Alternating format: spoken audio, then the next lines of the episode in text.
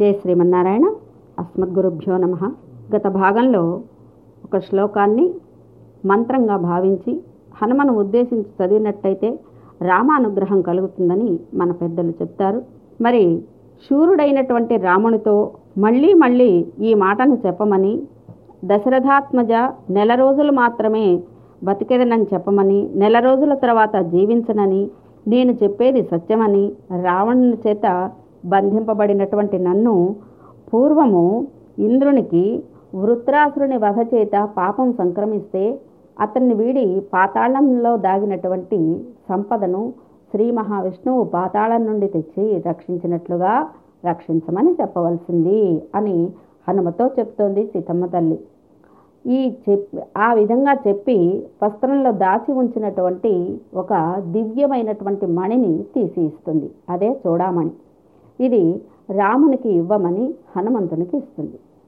వీరుడైనటువంటి హనుమంతుడు ఉత్తమమైన ఆ మణిని స్వీకరించి చేతికి చేతి వేలికి పెట్టుకుంటారు. అయితే అతని భుజం లావుగా లేదట అప్పుడు, ఎందుకంటే పెద్ద భీకరమైనటువంటి ఆకారాన్ని చూపించాడు కదా సీతకు. ఆ స్వరూపంతో ఉన్నట్టయితే ఈ చూడామణి తన వేలుకు పట్టదు. కానీ అంత పెద్దవాడై లేడు. మళ్ళీ వెంటనే శరీరాన్ని తగ్గించి ఆ దాన్ని సూచించడానికే వేలుకు ఆ చూడామణి పెట్టుకున్నాడనే వర్ణన ఇక్కడ చేయడం జరిగింది.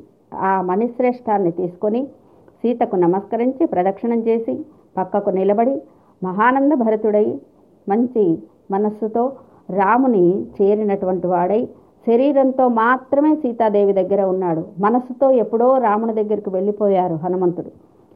ఆ సీతాదేవి హనుమంతునికి ఇచ్చినటువంటి మణిని తీసుకుని, ఇది ఆ సీతాదేవి చెప్తోంది రామునికి బాగా తెలిసినటువంటి గుర్తు. ఈ మణిని చూడగానే రామునికి ముగ్గురు జ్ఞాపకం వస్తారు. ఎవరు అంటే మా తల్లి, నేను, దశరథుడు. ఈ మణిని వివాహ సమయంలో దశరథుడు చూస్తూ ఉండగా మొట్టమొదటిసారిగా నాకు మా అమ్మ అలంకరించింది. అందుచేత ఇది రాముడికి బాగా గుర్తుండుంటుంది. ఓ హరిసత్తమా, నువ్వే ఈ కార్యాన్ని సిద్ధింపచేయడంలో ఉపాయాన్ని ఆలోచించు. త్వమస్మిన్ కార్యనిర్యోగే ప్రమాణం హరిసత్తమా హనుమన్ యత్నమాస్థాయ దుఃఖక్షయకరో భవ. ఈ కార్యాన్ని సమకూర్చటంలో ఓ వానరోత్తమా, నువ్వే ప్రమాణం హనుమా, నీవే ప్రయత్నించి నా దుఃఖం తొలగేటట్లుగా చేయాలి స్వా అని అనేక రకాలుగా ప్రార్థనగా చెప్పినట్లుగా నివేదిస్తుంది సీతమ్మ తల్లి. ఈ శ్లోకాన్ని కూడా హనుమత్ ప్రార్థనగా నిత్యం మనం అనుసంధింపచేసుకోవచ్చట. దీని చేత హనుమద్ అనుగ్రహం కలిగి దుఃఖక్షయం అవుతుందని పెద్దలు చెప్తారు. అప్పుడు ఆ హనుమ అట్లాగేనని ప్రతిజ్ఞ చేసి సీతమ్మకు నమస్కరించి బయలుదేరటానికి సిద్ధపడ్డారు. బయలుదేరుతున్నటువంటి హనుమను చూసి మళ్ళీ దుఃఖితురాలై బాష్పాలతో కూడినటువంటి కళ్ళతో గద్గదమైనటువంటి మాటతో మైథిలి ఈ విధంగా అంటోంది, హనుమ రామలక్ష్మణుల్ని కుశలం అడిగానని చెప్పు, సుగ్రీవుణ్ణి మంత్రులను సర్వవానరులను కుశలం అడిగానని చెప్పు, ఆ రామచంద్రుడు నన్ను ఈ దుఃఖ సముద్రం నుండి తరింపచేసేటట్లుగా నువ్వు అనుకూలపరుచు, రాముడు వచ్చి నన్ను జీవించి ఉండే దానినిగా చేసేటట్లుగా నీ మాటల చేత రాముణ్ణి అంగీకరింపచేయి, వాచా ధర్మం అవాపునుహి వాచిక ధర్మాన్ని వనరించు, ఉత్సాహంతో నువ్వు చెప్పే మాటలే రాముడికి పౌరుషాన్ని కలిగించి నన్ను పొందేటట్లుగా చేస్తాయి, నేను చెప్పిన సందేశాన్ని నువ్వు చెప్పగానే రాముడు విని తప్పకుండా పరాక్రమిస్తాడు. ఆ సీత మాటలను విని మారుతాత్మజుడైనటువంటి హనుమ శిరస్సున అంజలి ఘటించి అంటారు, అమ్మా, రాముడు వానరులతో తొందరలో వస్తారు, యుద్ధంలో శత్రువులను జయించి నీ దుఃఖాన్ని తొలగిస్తాడు, మర్త్యులలో కానీ అసురులలో కానీ దేవతలలో కానీ రాముడు వదిలే బాణాలను ఎదుర్కోజాలిన వాడు ఒక్కడు కూడా లేడు, సూర్యుడు పర్జన్యుడు యముడు వీరే కాదు ఎవరొచ్చినా సరే రాముడు యుద్ధంలో ఎదిరింపగలడు, రామునికి జయం నీ వల్లనే కలుగుతుంది. ఈ మాటలన్నీ విని జానకి మళ్ళీ ఈ విధంగా అంటోంది, బయలుదేరబోయేటటువంటి హనుమను చూస్తూ, ఒక్కరోజు నా కొరకు ఇక్కడ ఉండవా, మరుగైనటువంటి చోట నువ్వు విశ్రాంతి తీసుకొని రేపు వెళుదువు గాని, నువ్వు ఉన్నట్టయితే నీ సాన్నిధ్యం వలన నా దుఃఖం ఒక్క క్షణకాలం తగ్గినట్లుగా ఉంటుంది హనుమ, మళ్ళీ రావడానికి కొరకు నీవు నన్ను వదిలి ఇప్పుడే వెళ్ళినట్టయితే నా ప్రాణాలు ఉంటాయో పోతాయో, నిన్ను చూడకపోతే శోకం మరింత పెరిగిపోతుందేమో, కానీ ఒక్క సందేహం నాకుంది, తీరుస్తావా అని అడుగుతుంది. మన ఈ సేనలో ఉన్న వానరులలో నువ్వు గొప్పవాడవు. కానీ మిగిలిన వానరులు రామలక్ష్మణులు దాటడానికి శక్యం కాని సముద్రాన్ని వాళ్ళు ఎట్లా దాటుతారు? ఈ సముద్రాన్ని దాటడానికి గరుత్మంతునికి, వాయుదేవునికి, నీకు, ఈ ముగ్గురికే కదా శక్తి ఉంది. ఇట్టి స్థితిలో సముద్రాన్ని దాటి రాగలిగే వాళ్ళెవరు అని నాకు కొంచెం సందేహంగా ఉంది. నువ్వు ఆలోచించి నాకు సమాధానం చెప్పమని అడుగుతుంది. నువ్వు ఒక్కడివే ఈ కార్యాన్ని సాధించడానికి సమర్థుడవు. మరి ఎట్లా నెరవేర్చి కీర్తిని పొందుతావో ఏంటో. సంపూర్ణమైనటువంటి సైన్యంతో రావణుణ్ణి యుద్ధంలో ఓడించి నా రాముడు అయోధ్యకు నన్ను తీసుకొని వెళ్ళినాడు. రాముడు గొప్ప కీర్తివంతుడవుతాడు. శరైస్తు సంకులాం కృత్వ లంకాం పరబలార్ధనః మాం నయేద్యది కాకుత్సః తత్తస్య సదృశం భవేత్. పరసైన్యాన్ని మర్దింపజాలినటువంటి రాముడు తన బాణాలతో లంకనే చికాకుపరిచి నన్ను వెంట పెట్టుకొని వెళ్ళినట్టయితే అది అతనికి తగిందవుతుంది. అతని పరాక్రమానికి తగినట్లుగా కార్యాన్ని నెరవేర్చేటట్లుగా నీవే చెయ్యాలి సుమా అని అడుగుతుంది హనుమ. ఇక్కడ సీతమ్మ తనను హనుమ తీసుకును వెళ్తాను అనంటే అంగీకరించలేదు. అది పాతివ్రత్యానికి తగదు అని రానని తిరస్కరించింది. భగవంతుడే ఉపాయమని విశ్వసించేవారు తమను రక్షించుకోవడంలో తమ ప్రయత్నం చేయకూడదు. ఇతరులు రక్షకులని కూడా విశ్వ విశ్వసించి ఉండకూడదు. భగవానుడే వచ్చి తమను స్వీకరించి రక్షిస్తారనే ధైర్యంతోనే ఉండాలి. అందుకే తన ప్రయత్నంతో తాను భగవంతుని పొందుట స్వాగత స్వీకారం అవుతుంది. భగవంతుడే అనుగ్రహించి వచ్చి తన శత్రువులను నిరసించి తనను వెంట పెట్టుకుని వెళ్ళినట్టయితే అది పరగత స్వీకారం అవుతుంది. స్వస్వరూపాన్ని తెలుసుకున్న వాళ్ళు రెండో మార్గాన్నే అనుసరిస్తారు. కనుకనే సీత రెండో మార్గానికి చెందింది. భగవంతుడే వచ్చి రక్షించాలి అనేటటువంటి దృఢమైన నమ్మకంతో ఉంది. అందుచేత సీత తనను ఆంజనేయుడు తీసుకొని వెళ్ళడానికి కూడా ఆమె అంగీకరించలేదు. ఎందుకు అంటే అసలు లంక అంటేనే శరీరం కదా. ఆ శరీరంలో ప్రవేశించడం ఎప్పుడు అనేది ఎవరికీ తెలిసేది కాదు. అది అనాది. అది ఎప్పుడొస్తుందనేది, ఎప్పుడు మొదలు ఎప్పుడు తుది అనేది తెలియదు. రావణుడు దొంగతనంగా తీసుకొని వచ్చి సీతమ్మను లంకలో పెట్టాడు. జీవునికి అనాదిగా శరీర సంబంధం ఏర్పడింది. ఈ శరీర సంబంధాన్ని వీడటం, మళ్ళీ శరీరం అంటకుండా ఉండనట్టు చే ఉండునట్టు చేయడమే మోక్షం. అది రహస్యంగా జరిగేది కాదు. పరమాత్మయే హృదయ స్థానంలో ఉన్నటువంటి వాడై జీవుడు తనను పొందడానికి ప్రతిబంధకాలైనటువంటి పాపాలను పోగొట్టి సుషుమ్నా నాడి ద్వారా జీవుణ్ణి వెంట పెట్టుకొని వెళ్తాడు. అప్పుడు శిరస్సు పగిలి జీవుడు బయటకు వెళ్ళిపోతాడు. ఈ విధంగా జీవుని ప్రవేశం మాయ చేత జరుగుతుంది. మోక్షము భగవద్ అనుగ్రహం చేత ప్రకాశంగా జరుగుతుంది. ఈ విధంగా శిరస్థానం నుండి కాక పక్కదారిగా వెళ్ళినట్టయితే జీవుడు మళ్ళీ శరీరంలో ప్రవేశిస్తాడు. అంటే మళ్ళీ పుట్టుక జరుగుతుంది. అందుచేత సీతమ్మ రావణుణ్ణి చంపిన తర్వాత రామునితో కలిసి వెళ్ళాలని కోరుకుంటోంది సీతాదేవి. ఇక అక్కడి నుంచి హేతు హేతువంతములైనటువంటి సీతమ్మ మాటల్ని విన్న తర్వాత హనుమ అంటారు, అమ్మా వానర సైన్య నాయకుడైనటువంటి సుగ్రీవుడు చాలా బలవంతుడమ్మా. నిన్ను రామునితో చేర్చడానికి కృతనిశ్చయుడై ఉన్నాడు. కొన్ని కోట్ల వానరులతోటి త్వరలో ఇక్కడికి రానున్నాడు. ఆ సుగ్రీవుని ఆజ్ఞను పాలించి మనసు కంటే అధికమైన వేగంతో పోగలిగిన బలవంతులైన వానరులు కొన్ని కోట్ల మంది ఉన్నారు. అంటే వాయువు కంటే కూడా వేగమైంది ఏది అంటే మనస్సే. మనస్సు కంటే కూడా వేగంగా వెళ్ళగలిగిన కొన్ని కోట్ల మంది వానరులు ఉన్నారట ఈ వానర సైన్యంలో. అందుకే వాళ్ళు పైకైనా కిందకైనా అడ్డంగానైనా పోగలిగిన వాళ్ళు. ఎంత గొప్ప పనులైనా వాళ్ళు దిగులు పొందకుండా చేయగలిగినటువంటి మంచి పరాక్రమవంతులైనటువంటి వాళ్ళు అనేక పర్యాయాలు మహోత్సాహాలతో వాయు మార్గాన్ని అనుసరించి భూప్రదక్షిణం చేసి వచ్చినటువంటి వాళ్ళు ఉన్నారమ్మా. ఈ సైన్యం గురించి నువ్వు దిగులు పడాల్సిన పని లేదు. మద్ విశిష్టాశ్చ తుల్యాశ్చ సంతి తత్ర వనౌకసః మత్తః ప్రత్యవరః కశ్చిత్ నాస్తి సుగ్రీవ సన్నిధౌ అహం తావదిహ ప్రాప్తః కిం పునస్తే మహాబలాః నహి ప్రకృష్టాః ప్రేష్యంతే ప్రేష్యంతే హీతరేజనాః. నేనే గొప్పవాణ్ణని నువ్వంటున్నావు, కానీ అమ్మా సుగ్రీవుని దగ్గర నాకంటే గొప్పవాళ్ళు, నాతో సమానులు ఎంతోమంది ఉన్నారు. నాకంటే తక్కువ వాళ్ళు ఒక్కళ్ళు కూడా లేరమ్మా, నేనే అందరికంటే తక్కువ వాళ్ళు. ఇట్లాంటి పనులకు ఉన్న వాళ్ళలో అతి తక్కువ వాళ్ళనే, తక్కువ సమర్థులైనటువంటి వాళ్ళనే పంపుతారు కానీ పెద్దవాళ్ళని పంపించరు. అందుచేత నన్ను పంపించారమ్మా. నేను ఇక్కడికి వచ్చినప్పుడు వారి సంగతి వేరే చెప్పాలా అంటే, అతి తక్కువ సామర్థ్యం ఉన్న నేనే రాగలిగినప్పుడు నాకంటే గొప్పవాళ్ళైనటువంటి వాళ్ళు రావటం అనేది కొత్తగా చెప్పవలసిన విషయం కాదు కదా. అందుకే విచారించకు తల్లి, మా వానరులు ఒక్క గంతులో లంకలో దూకగలరు. నా వీపు మీద కూర్చుని మహాబలశాలురైనటువంటి రామలక్ష్మణులు చంద్రసూర్యుల వలె నీ వద్దకు వచ్చేదు. ఇక లంకను బాణాలతో చికాకుపరిచి రాముడు రావణుణ్ణి చంపి నిన్ను తీసుకొని పట్టణానికి వెళతారు. కాలానికి ఎదురు చూస్తూ ఓర్చుకో తల్లి. కొద్ది కాలంలోనే ప్రజ్వరిల్లుతున్నటువంటి అగ్నిహోత్రంలాగా రాముణ్ణి నువ్వు చూడగలవు. రోహిణి చంద్రునితో కూడినట్లుగా నువ్వు రామునితో చేరగలవు అని చెప్పి ఓదారుస్తూ తిరుగు ప్రయాణానికి సిద్ధపడ్డారు హనుమ.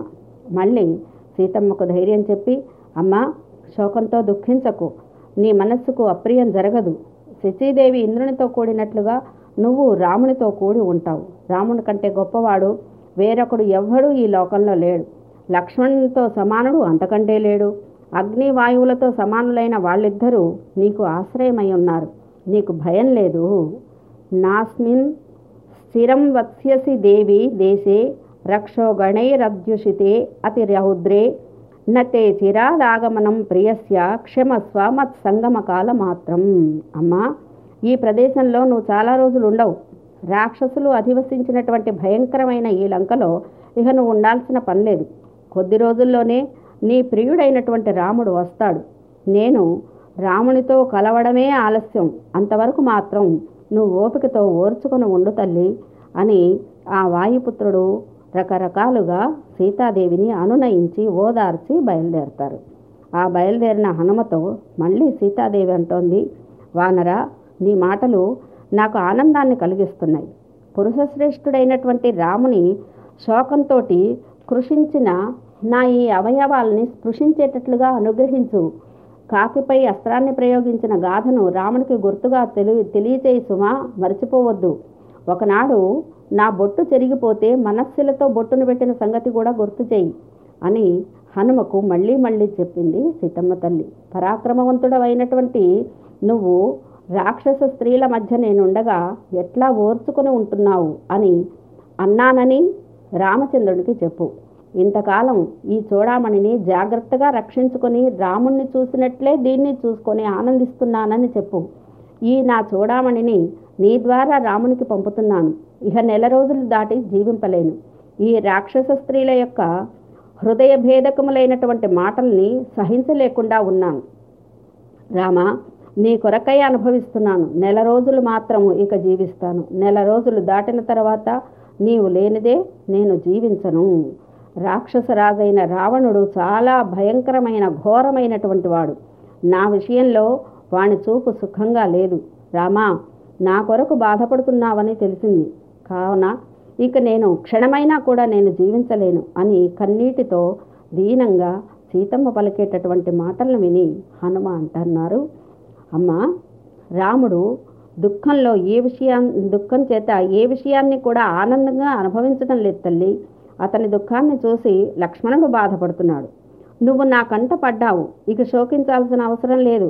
ఈ క్షణంతో నీ దుఃఖాలన్నీ అంతమైపోయాయి. రామలక్ష్మణులు ఇద్దరూ ఉత్సాహంతో నిన్ను చూసి వచ్చి లంకను భస్మం చేస్తారు. క్రూరుడైనటువంటి రావణుణ్ణి యుద్ధంలో చంపి నిన్ను తమ పట్టణానికి తీసుకొని వెళ్ళిపోతారు. అమ్మా, రామునికి ప్రీతిని కలిగించు. ఇంకొక గుర్తు ఏదైనా ఉన్నట్టయితే నాకు ఇయ్యగలవా అని అడుగుతారు హనుమ. సీతమ్మ అంటుంది, ఈయనే ఇచ్చాను కదా, ఇంకేమిస్తాను? ఇది నా కేశభూషణము చూసిన రామునకు నమ్మదగినదై ఉండును అని చెప్తుంది. అంటే హనుమ శరీరాన్ని పెంచి మళ్ళీ ఎగరటానికి ఉత్సాహంతో ఉన్నారు కదా. అట్లా సిద్ధపడుతున్నటువంటి హనుమను చూసి కళ్ళ నిండా నీరు నింపుకొని మళ్ళీ గద్గదమైనటువంటి స్వరంతో సీతమ్మ హనుమతో అంటుంది, ఓ హనుమ, సింహ సదృశులైన రామలక్ష్మణులను, సుగ్రీవుణ్ణి, మంత్రులను అందరినీ కుశలం అడిగానని చెప్పు.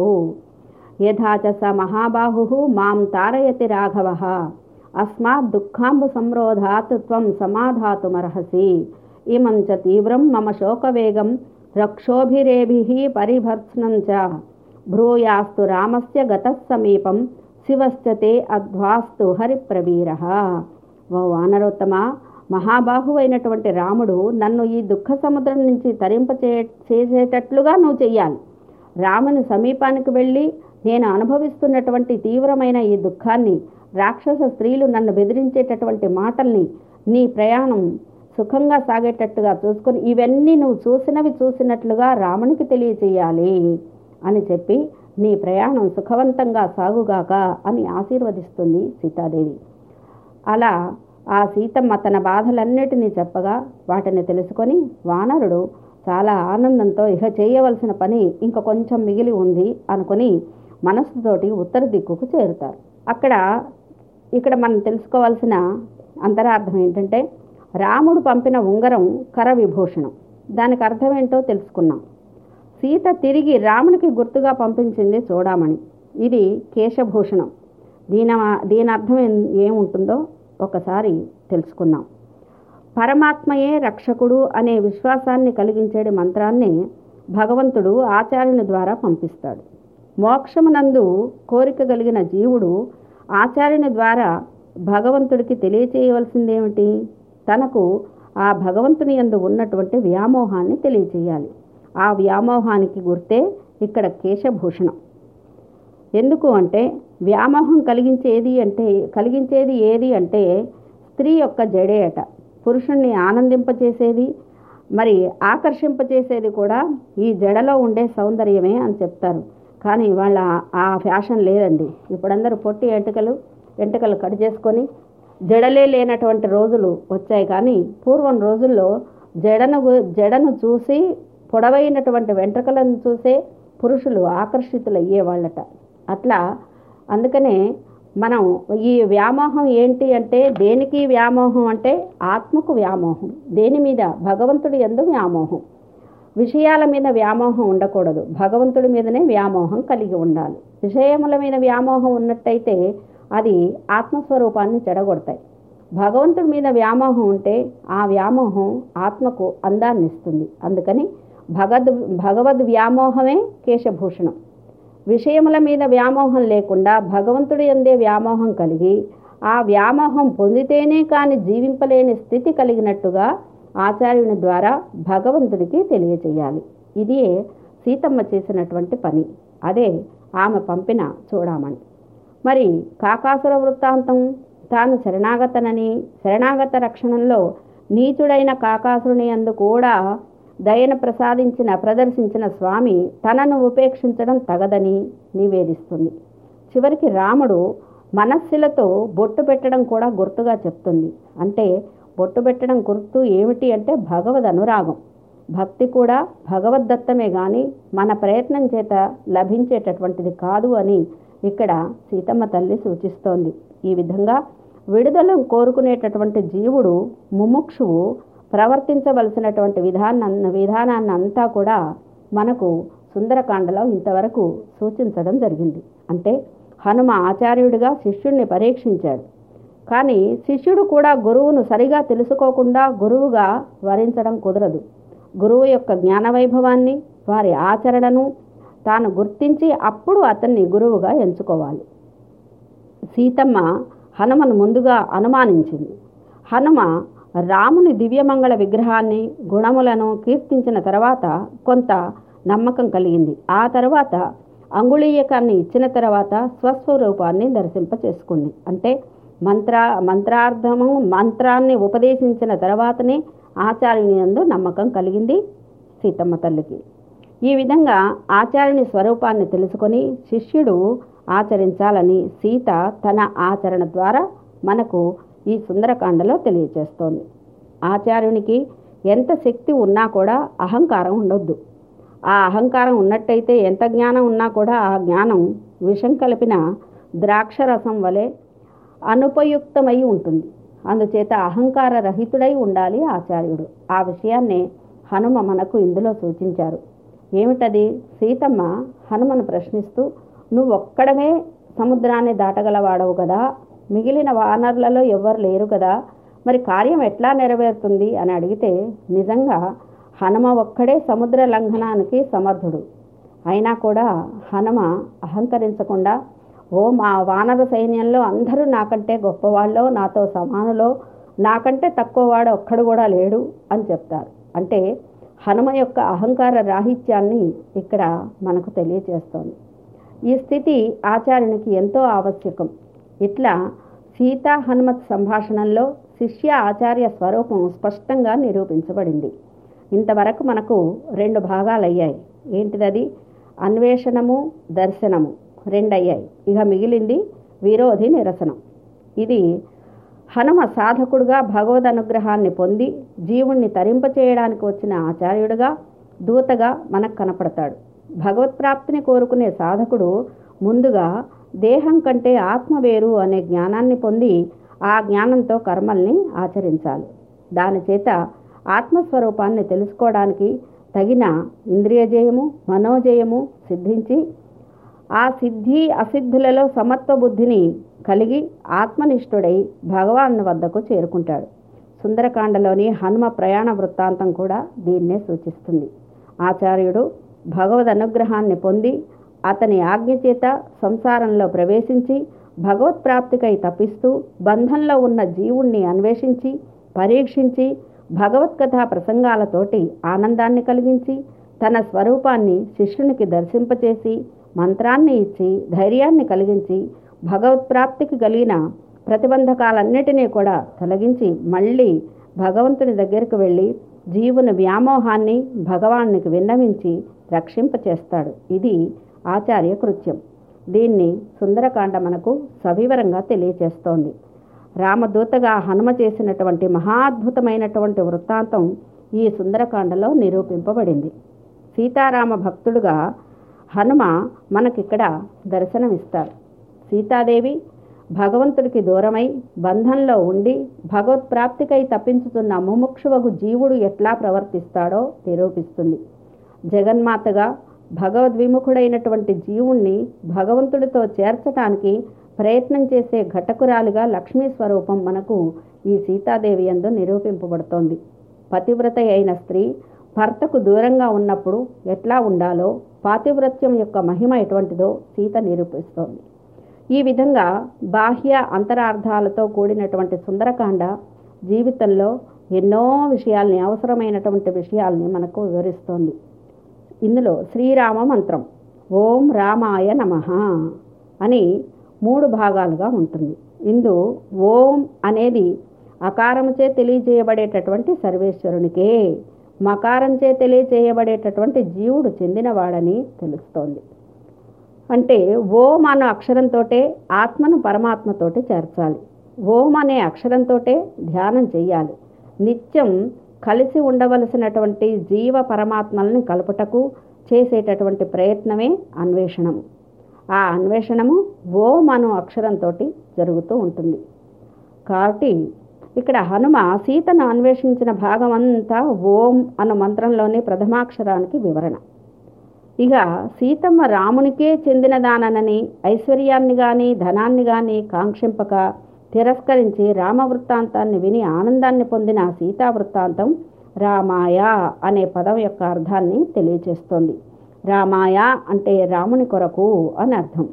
ఈ రాముని కొరకు అనే పదం రామునికే చెందింది అని రాముని శేషిత్వాన్ని, జీవుని స్వరూపాన్ని నిరూపిస్తోంది. రాముని గుణాలను, స్వరూపాన్ని తెలియజేస్తోంది. మరి సీతమ్మ చేసిన తపస్సంతా కూడా అదే కదా. అందుకే సీతమ్మ వృత్తాంతము, శ్రీరామ వర్ణనము రామాయ అనే పదం యొక్క అర్థాన్ని వివరిస్తోంది. ఇక మూడో పదం నమః అనేది. నమః అంటే విరోధులను తొలగించును. అంటే హనుమ అశోకవనాన్ని పాడు చేయటం, లంకను కాల్చడం మొదలైనటువంటి చివరి కథ అంతా కూడా నమః అనే పదం యొక్క అర్థాన్ని వివరిస్తుంది. ఇట్లా ఈ సుందరకాండ అంతా కూడా రామ మంత్రానికి వివరణగా చెప్తారు మనకు పెద్దలు. ఇక సీతమ్మ చేత పూజింపబడిన హనుమ, ఇక మన కథలోకి వచ్చినట్టయితే సీతమ్మ చేత వాత్సల్యంగా మాట్లాడబడినటువంటి మాటలతో ఆ హనుమ అక్కడి నుంచి వెళ్ళి వెనకకు పొదల నుండి ఉండి ఈ విధంగా ఆలోచిస్తారు. కార్యమంతా పూర్తయింది, ఇంకా కొంచెం కొద్దిగా మిగిలి ఉంది. సీతమ్మను చూశాను. ఇక నేను రాక్షసుల బలాన్ని, దుర్గాన్ని పరీక్షించాలి.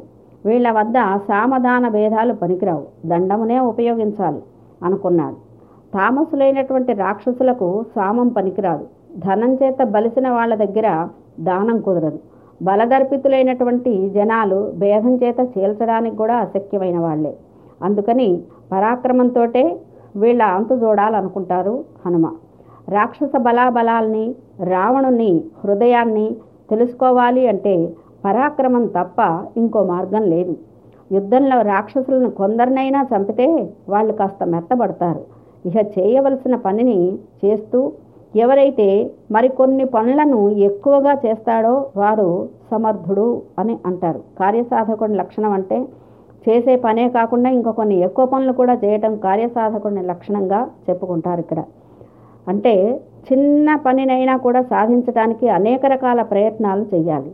అందుకే మహాకార్యానికి ఇంకా చెప్పాల్సిందేముంది? అందుకని ఈ విషయంలో తెలుసుకోవడానికి ప్రయత్నించి అనేక విషయాల్ని తెలుసుకోగలిగిన వాడే కార్యసాధకుడు, సమర్థుడు అని చెప్తారు. అంటే శత్రువుల యొక్క బలాన్ని, మన బలాన్ని, మన శక్తిని, తారతమ్యాన్ని తెలుసుకొని నేను కిష్కిందకు వెళ్ళాలి. అప్పుడే నేను మా ప్రభువు యొక్క శాసనాన్ని పాటించినట్టు అవుతుంది. రాక్షసులతో బలాత్కారంగా యుద్ధం కలగాలి. అట్లా యుద్ధం కలగాలి అంటే యుద్ధం వచ్చేటట్లుగా తానే చెయ్యాలి. అప్పుడు రావణుడు తన వారి బలాన్ని, నా బలాన్ని తెలుసుకోగలుగుతాడు. సైన్యంతో, మంత్రులతో కూడిన రావణుణ్ణి నేను చూడాలి. నా మనసులోని అభిప్రాయాన్ని ఆయనకు తెలియచేయాలి. అప్పుడు నేను సుఖంగా వెనక్కు వెళ్ళగలను అనుకుని రావణుణ్ణి చేరటానికి ఒకే ఒక్క ఉపాయం కనపడుతోంది.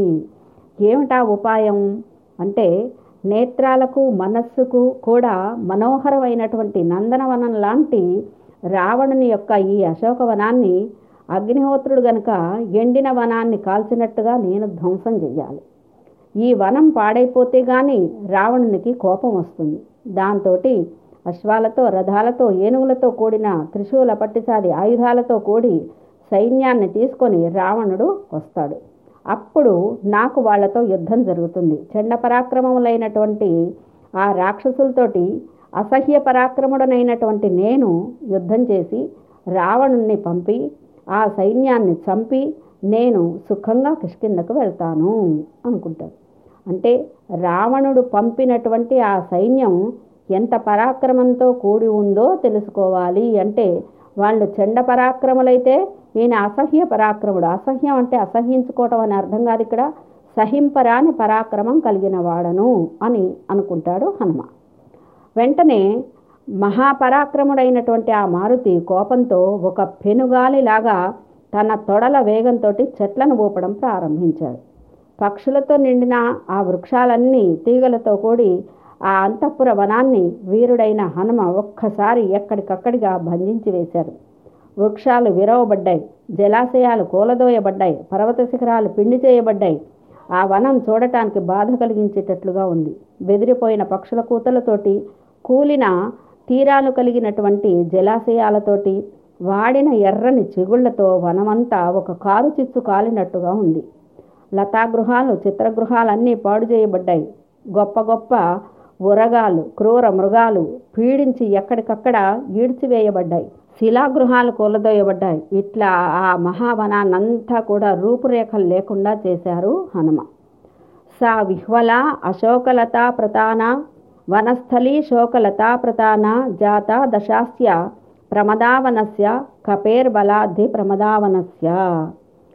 అక్కడ ఉద్యాన భంగం చేస్తున్నటువంటి హనుమ ఎంత హేళగా ఉందట అంటే ఇట్లా ఒక చిటకన వేలుతో మొత్తం తీసి పడేసినట్టుగా ఆ వనాన్నంతా ధ్వంసం చేస్తున్నాడట.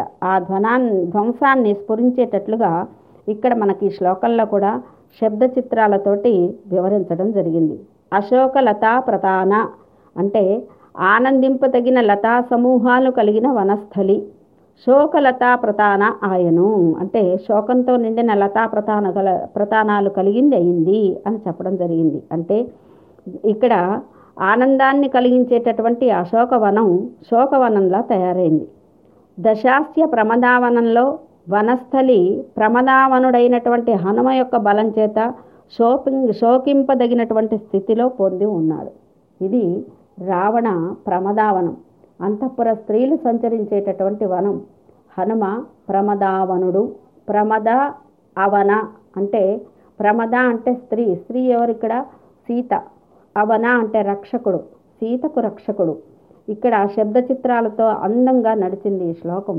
ఈ విధంగా హనుమ పాడు చేసి మహాత్ముడైనటువంటి ఆ రావణుని మనస్సుకు అప్రియాన్ని కలిగించి, కోపాన్ని తెప్పించి, మహాబలవంతులైనటువంటి రాక్షసులతో ఒక్కడే యుద్ధం చేయాలనుకుని కాంతిమంతుడై తోరణాన్ని అధిష్ఠించి ఆ తోరణ స్తంభం మీద నిలబడి ఉన్నారు హనుమ. ఇక మిగిలిన విశేషాన్ని తరువాయి భాగంలో చెప్పుకుందాం. జై శ్రీమన్నారాయణ.